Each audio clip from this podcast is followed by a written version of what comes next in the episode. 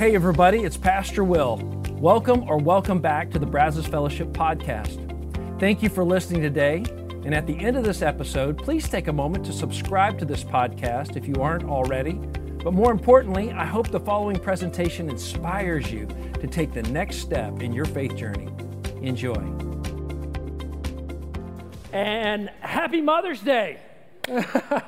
it is so great to see you guys. Thank you so much for being here. I hope you had a chance to get your picture out there with your mom, or at least get a picture on your way out. Uh, we're so excited to have you guys here today. We're going to continue a series that we started a couple of weeks ago Assembly Required, where we're talking about a beginner's guide to repairing relationships. And no matter who you are, no matter what stage of life that you are in, we are all going to face relationships that are at an impasse, aren't we?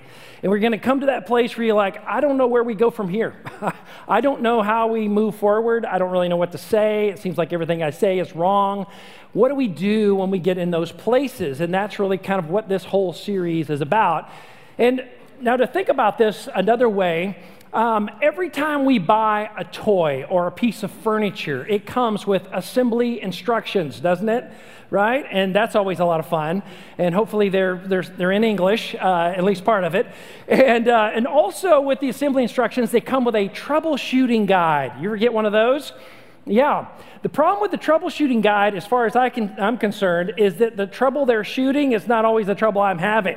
And I'm having to get on the 800 number and find out where the screws all went. So, uh, yeah, we've always had these kind of issues. But in a general sense, we are almost always better at assembly than we are at reassembly.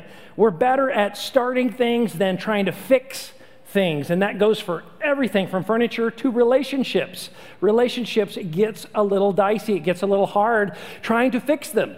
And last time I talked to you about this topic, I talked about the fact that all of us, including our parents and our grandparents and us and someday our kids, we all tend to grab for a, a, particular approach whenever conflict arises in a relationship. And I called it the C4 list or the C4 approach to relationships. Now, pay no attention to the fact that C4 is a plastic explosive that could really do a lot of damage because that's what these things many times do convince, convict, coerce, control. We all tend to grab for one of these when conflict arises in our relationship. We have a go to, don't we?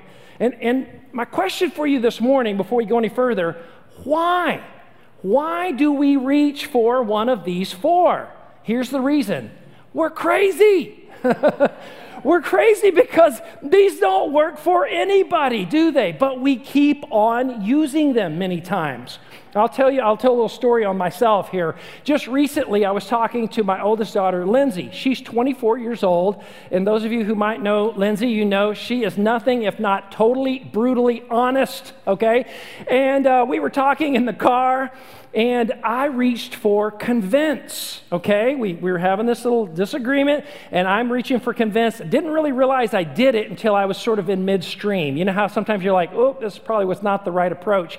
But when I go for convince, I don't know about the rest of you, I'm going to hit you with so many facts and information that you're just going to zip. You can't, there's no comeback to that. And it, you know, it fixes the relationship. It's awesome. Like, no, it doesn't right? And I remember I was driving. I looked, she was sitting back behind me, which is kind of funny because she's a grown adult. She wasn't in a car seat or anything. But anyway, she was sitting in the back. And I said, Look, I'm sorry. I hope that didn't sound too preachy. And she looked back at me in the mirror and she said, Yes, it did. And so, she said, again, very honest, but I bet you have a go to as well convince, convict, coerce, control. You have one that you go to every time there's a conflict in your marriage, with your kids, at work. You, and you're like, oh, yeah, I'm going to try to keep this like polite and civil and everything, but I'm going to win this thing, all right? And you have a go to. Maybe it's, maybe it is the, um, you know, the one that I just named about trying to uh, convince, maybe it's trying to convict. It's kind of playing that blame and shame game. And, and it could happen at work, it could happen at home. At work, it might go something like this After all of the the, the, the breaks, after all of the benefits, after all of the times I vouched for you, you treat me like this, you act like this to me, you're going to be like this to me. At home, maybe it goes, after all the sacrifices I've made for you, after everything I've done for you, after all we paid for to help you out, and now you're going to act like this. And it goes like that. And you think, well, it's just going to melt them down into a little puddle and that'll fix the relationship. And it doesn't. And the coerce and the control are kind of two sides of the same coin. They're both an attempt to try to, you know, manipulate and get people to do what you want them to do. In the end, and you may say, well, Will, it's because I'm right. You know what? You might be right. And you might even be biblical and right. But here's the thing that all four of those C's have in common. You know what they have in common? It's the way they make the other person feel. And you know what they make the other person feel? They make the other person feel rejection. Rejection. Do you know what is kryptonite to a relationship? Rejection. Every time. It is always kryptonite to relationships. As a matter of fact, rejection is kryptonite even when you are right, even when you are biblical. I've tried it. I can tell you from experience. It, that is exactly how it works. Because deep down, you know what everybody actually wants out of a relationship? What their deep down sort of questions that they're asking, even before they're too little to ask it or articulate it or even think about it this deeply? Do you really like me for me? Do you really love me for me? Before I agree to go along with your agenda or go along with your goals for me or what you want you think's best for me, do you really love me for me? Or you just love me because I do what you ask and I go along and I behave properly. And that really, therein lies, ladies and gentlemen, the big challenge for us, those of you who are Christ following people, Christian people. This is the big challenge for us in this day that we live. How do we love unconditionally people we don't agree with? How do we love people who are on opposite ends of the spectrum politically from us? How do we love unconditionally people who have adopted lifestyles that we could never condone? We could never say that's okay. We could never, but can we still love those people? Because this is where the church in general has fallen down in recent years. And I think we could all agree that this last couple of years has been through the you know, election cycle and the COVID and all of the racial tension, it is that Christians in general have not done a great job of saying, listen, we may not agree with, but we're going to love unconditionally the people that God has put in front of us, and we're going to show. And but doesn't mean, and hear me, doesn't mean that you throw out your conviction. We don't throw out the Bible at all, not even for a second. But we begin to say, how do we love them? How do we? And we looked at this last week. How do we love them the way Jesus loves us? Jesus says, "This is how you, they will know you are my disciples."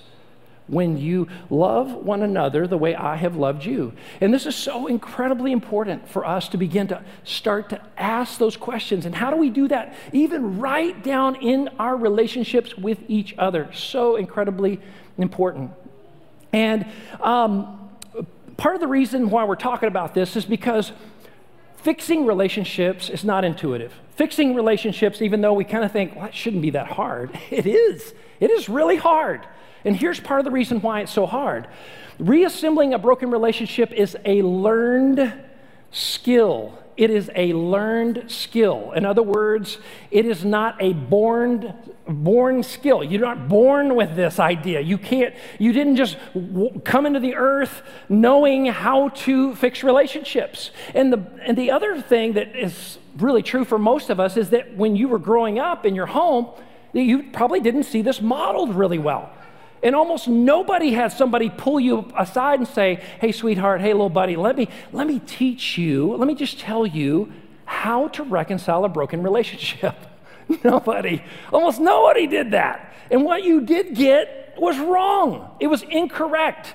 And this is why so few people know how to navigate these really tricky and difficult waters when we have rifts, breaks in our relationships. How do we reconcile? How do we mend and reassemble these broken places in our relationships. because it is so important that we begin to put attention on this because as many of you have learned and maybe you've seen the research on this uh, we are only as happy as our core relationships are healthy. You're only as content as your core relationships are healthy. And no counselor anywhere ever said you know what all your problems stem from your relationships are just too healthy with your family and with your spouse. Like, gosh, uh, like all your problems come from that. No counselor anywhere ever said that, right? It was always the opposite. And part of the reason we feel miserable is because we haven't put the energy, we haven't put the focus on this and say, this needs to get fixed. Making more money ain't gonna fix it. Being more successful is not gonna fix it being more, achieving more, getting more recognition, whatever we think, if we could just get, then that'll kind of help cover over and medicate and what. It doesn't.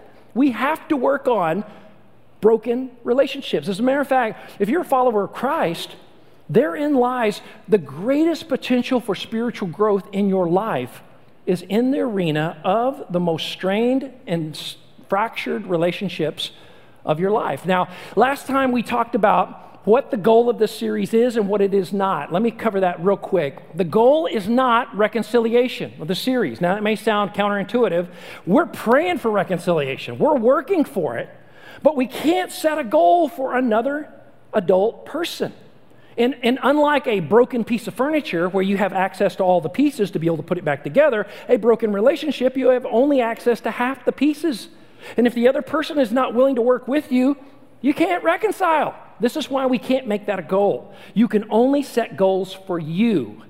So, the goal for the series, the goal that we're shooting for, is no regrets. And last week we looked at the fact that the Apostle Paul in Romans chapter 12, verse 18, he says, If it is possible, as far as it depends on you and on me, live at peace with everyone as far as it depends on you. To, in other words, do everything possible, everything that you can to try to put out the welcome mat in the relationship, lower the drawbridge of emotional eh, you know, availability, that you're willing to try to remove any and all obstacles that are unessential to get out of the way so that you take the pressure off the other person so you can begin to move towards each other, move towards reconciliation. This is so incredibly important. This is what we're shooting for.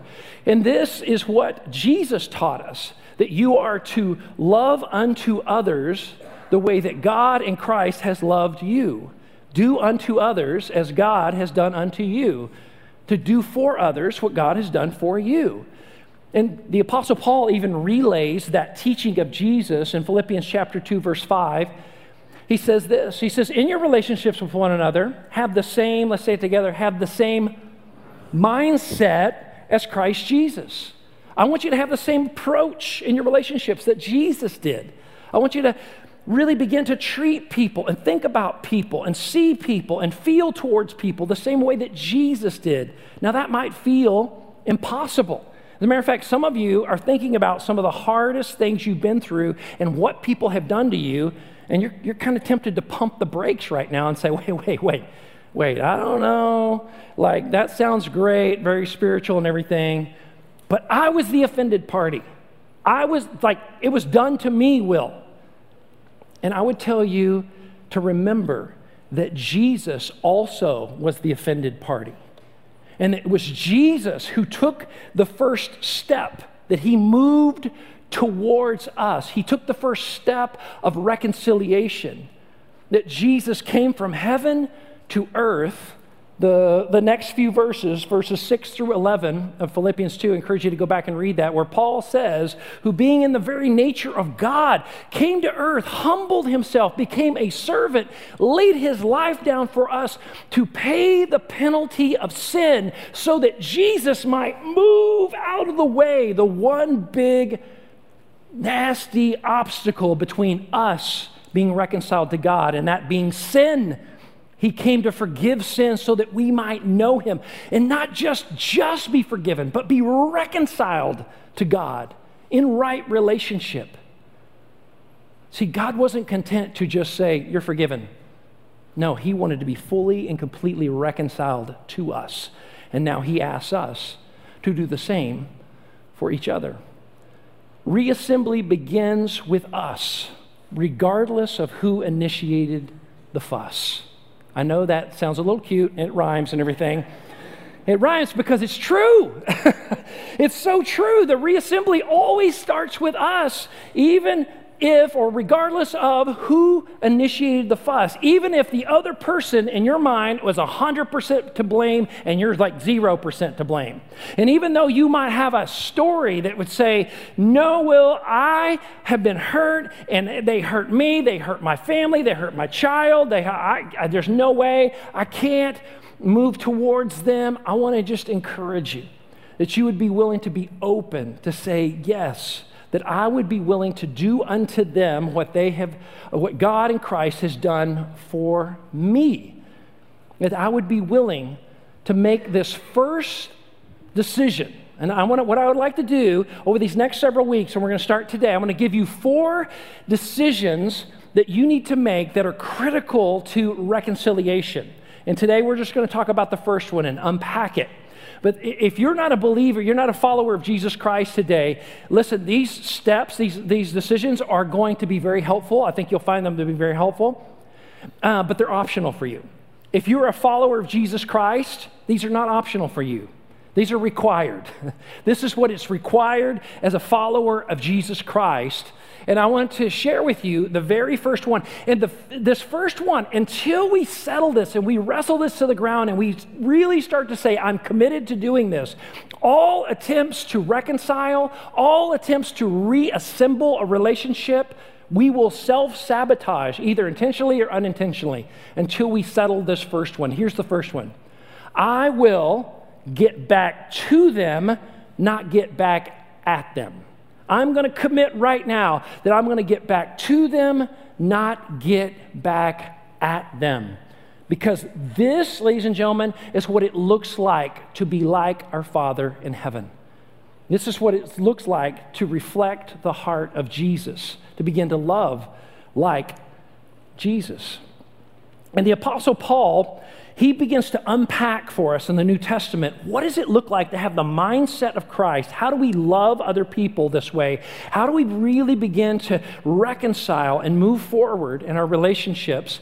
And he does this in Romans chapter 12. And you need to understand when he's writing to this audience, this is a group of Christians that are under Nero's Rome, where they are being persecuted to death for being Christians. And along with that, they're having just the regular pressures of just being a part of a church, that they're having all kinds of issues in their community. And they're trying to navigate tricky waters of how do we move forward with people we don't fully agree with and we have issues with, and we're not really that mature yet, and we're all kind of learning as we go, and he's trying to give them guidelines. And here's what I'd like to do. In Romans chapter 12, we're going to start with uh, verse 9 where Paul says here, he says, here's how, here I want, here's how I would like you to start. Love must be, let's say it together, love must be sincere. I want you to be genuine, authentic. Don't pretend. Don't fake. In other words, I want you to begin to pray, God, help me to see them the way you see them. Once we begin to see other people the way God sees them, then you can, like, until you do that, you really don't have a prayer of a chance to be able to love them sincerely. You have to begin to see. This is when huge shifts begin to happen on the inside of us. I've never seen them like that before. I've never looked at them in that light. I've never seen. They're like actual human beings. They actually, I actually need to, like, I can, I need to care for them. I need to show compassion. And then Paul shifts to another powerful relational principle in the second half of verse 9. He says, Hate what is evil, cling to what is good. Hate what is evil, cling to what is good. In other words, I want you to reallocate your hate. What if you decided, I'm going to stop hating people and I'm going to start hating circumstances? I'm going to start hating the situation. I'm going to stop hating who's and I'm going to start hating what's. I'm going to stop letting myself, and, and, I'm going to begin to let God not only help me see them differently, but begin to, to feel towards them differently. when we start to see them differently, you'll start to see the good in people. Even people you thought, I'd never be able to find anything good in that guy or that girl ever, ever, ever, ever, right? God will help you to begin to see them the way He sees them. And it can be radical, radical. Now, verse 10, next verse, Paul says this He says, Be devoted to one another in love. Let's say this next word together. Ready? One, two. Honor one another above yourselves. I want you to honor one another. In other words, I want you to put the other person first, which means my pride and ego goes second, way back here, right? I'm going to put the other person first, and I'm going to start practicing that. I'm going to practice starting putting other people first. What are the first words that come out of my mouth when I start a conversation? Is it, Will did this, and I did that, and I think this, and I think that? instead of, hey, tell me about you and how are you doing and how is life for you? And we just naturally, this the human nature is to gravitate toward back to ourself. And we're super sensitive to anybody who encroaches upon our personal rights and space. And we have to reorient our mind and our heart to like put other people first. This is so incredibly important. And then he goes on to say, he says, Bless, uh, pardon me, be devoted to one another in love, honor one another above yourselves, bless those who persecute you, bless and do not curse. This might be one of the hardest things that he wrote in this entire chapter. Bless those who persecute you. Like, I want you to refuse to do to them what they are doing to you. I want you to refuse to talk about them the way they are clearly talking about you. And this word bless here literally means to speak well of or to commend them to others. That's right. I want you to speak well of them. I want you to look for something good. And if you can't think of anything good, then don't say anything at all, right? But look for something to commend them for. Look for that. God, help me to see the good in this person. I refuse to let this get a hold of my heart and turn me against them. Because that unforgiveness, that jadedness and cynicalness is like a cancer that will eat us up. We've got to relinquish that to God and ask Him to begin to change our hearts. Verse 15, he says this He says, Rejoice with those who rejoice and mourn with those who mourn. In other words, I want you to begin to um, refuse to celebrate their failures and mourn their successes, right? And because I'm sure that people read that and they say, "Well, Paul, what if, what if like their what if their mourning makes me really happy?" Have you ever had that happen? I mean, come on, I know it's hard to admit this in, in church, but where somebody's telling you something that bad that's happened to somebody that you can't stand, right? And you're like, wait, what happened to them? Oh, that's horrible. And they're like, why are you, why are you smiling? Uh, not smiling. yes, you are. I, I, bring that up to say that happens to all that happens to me sometimes. Here's what I want what I'm trying to say. Pay close attention to those moments where that happens where we want to celebrate their failure and we want to mourn their successes, that therein lies the place that God wants to go to work in your heart and in mine. This is where God's saying, this is where we need to do some work. You want to break through spiritually in your life? Let me start working on you right here. this is the place nobody wants to work. Like, God, no, you know, like, let my breakthrough be I found this incredible gift or talent I didn't know I had that now will make me a million dollars. Yeah, that's not typically how God's like, that's not going to fix anything. If anything, that's going to make your problems a lot worse because now you're not healthy enough to handle it. And so, he is trying to help us in this like will you bring that to me will you surrender that to me would you let me meet you in the middle of that tension that you feel. Here's what verse 16 says it says, Live in harmony with one another, do not be proud. And you know what pride does? Pride goes and reaches for one of the C4 convince, convict, coerce, control. And it's an attempt to say, let me show you how I'm right and you're wrong. and this will fix the relationship. And it doesn't. It doesn't fix the relationship. It is a way of hurting the relationship. And we have to begin to say, I'm not going to let my pride try to dominate the other person. Anytime there's a winner and a loser, the relationship loses, right? There, there needs to be a coming together, a listening to one another, a compassion, a kindness, and a humility. Man, it is crazy. Humility can make miracles happen in relationships if people would just approach each other with a humble heart, that willing to listen, be compassionate, kind, patient. It's incredible what can happen. In verse 17, he goes on to say this He says, Do not repay anyone evil for evil, because that's human nature, right? Human nature says, Oh, I'm going to pay him back. I'm going to pay her back. I'm going to give to her what she gave to me. I'm going to get her back.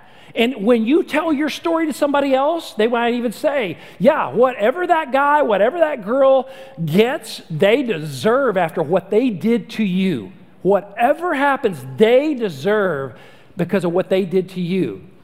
There is a human nature in us that wants to get back at them, but it is God's will for us to get back to them.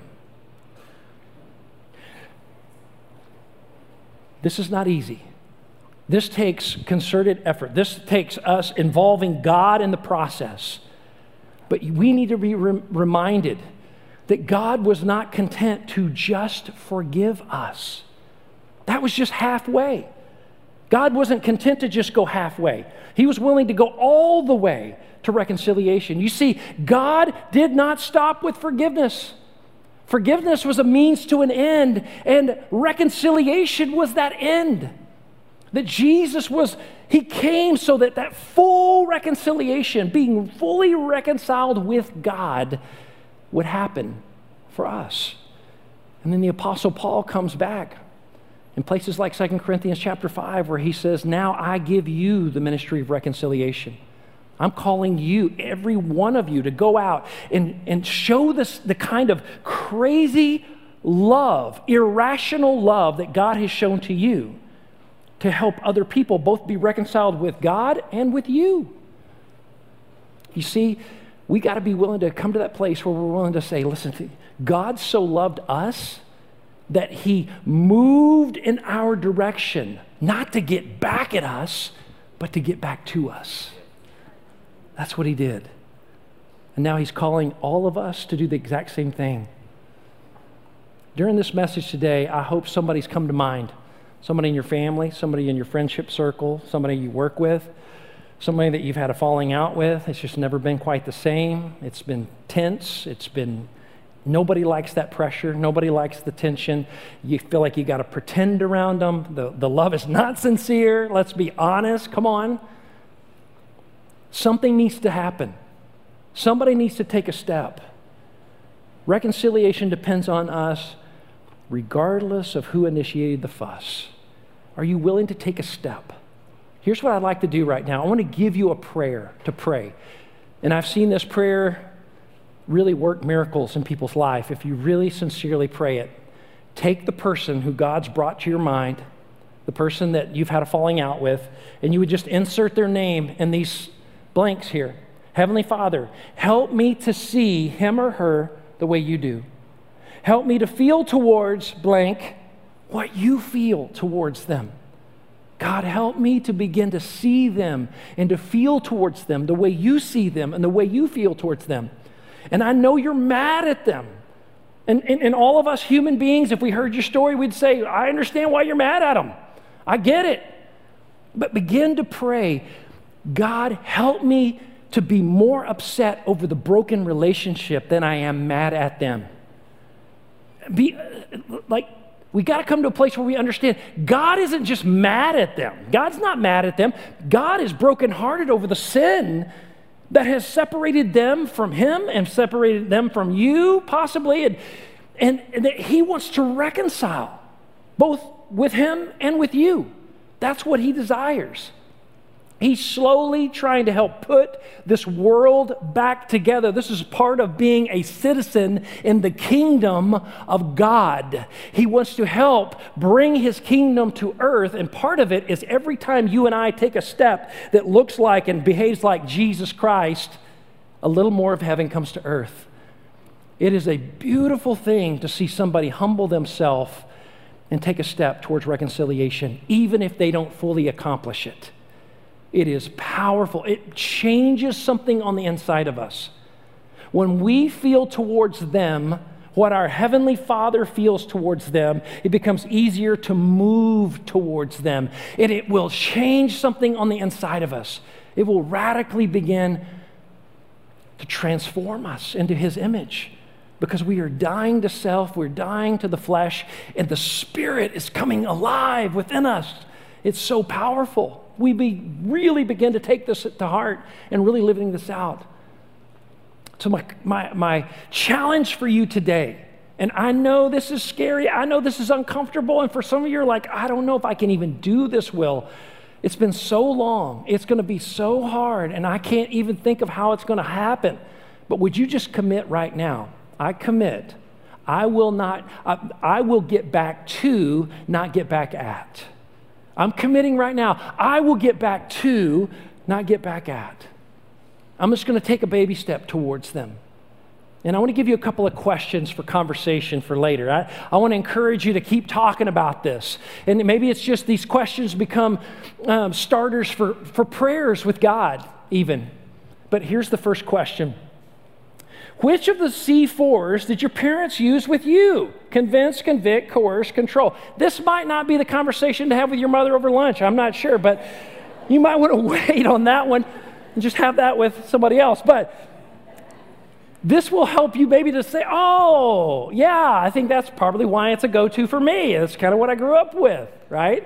Number two, What's your initial reaction to the idea that reconcili- reconciliation begins with us, regardless of who initiated the fuss? Are you just like, no way, that, there's no, no truth to that. That just can't happen.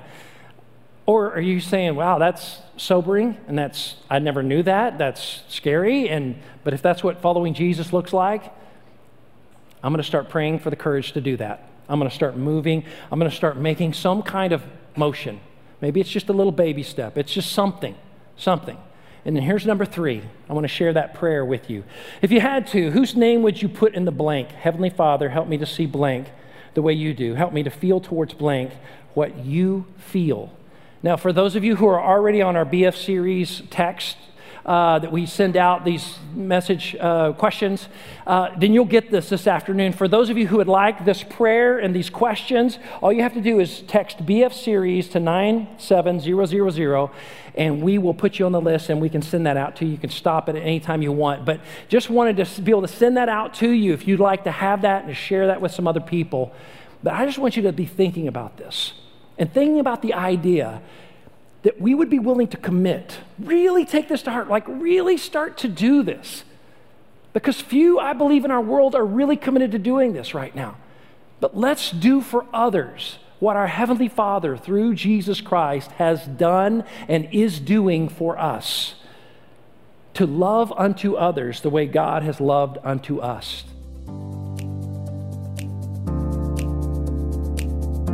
Once again, thanks for listening. If you live in the Brazos Valley, we would love for you to engage with us at one of our weekend services. For directions, service times, and information about our fabulous children's and student environments, visit us at brazosfellowship.com. That's brazosfellowship.com.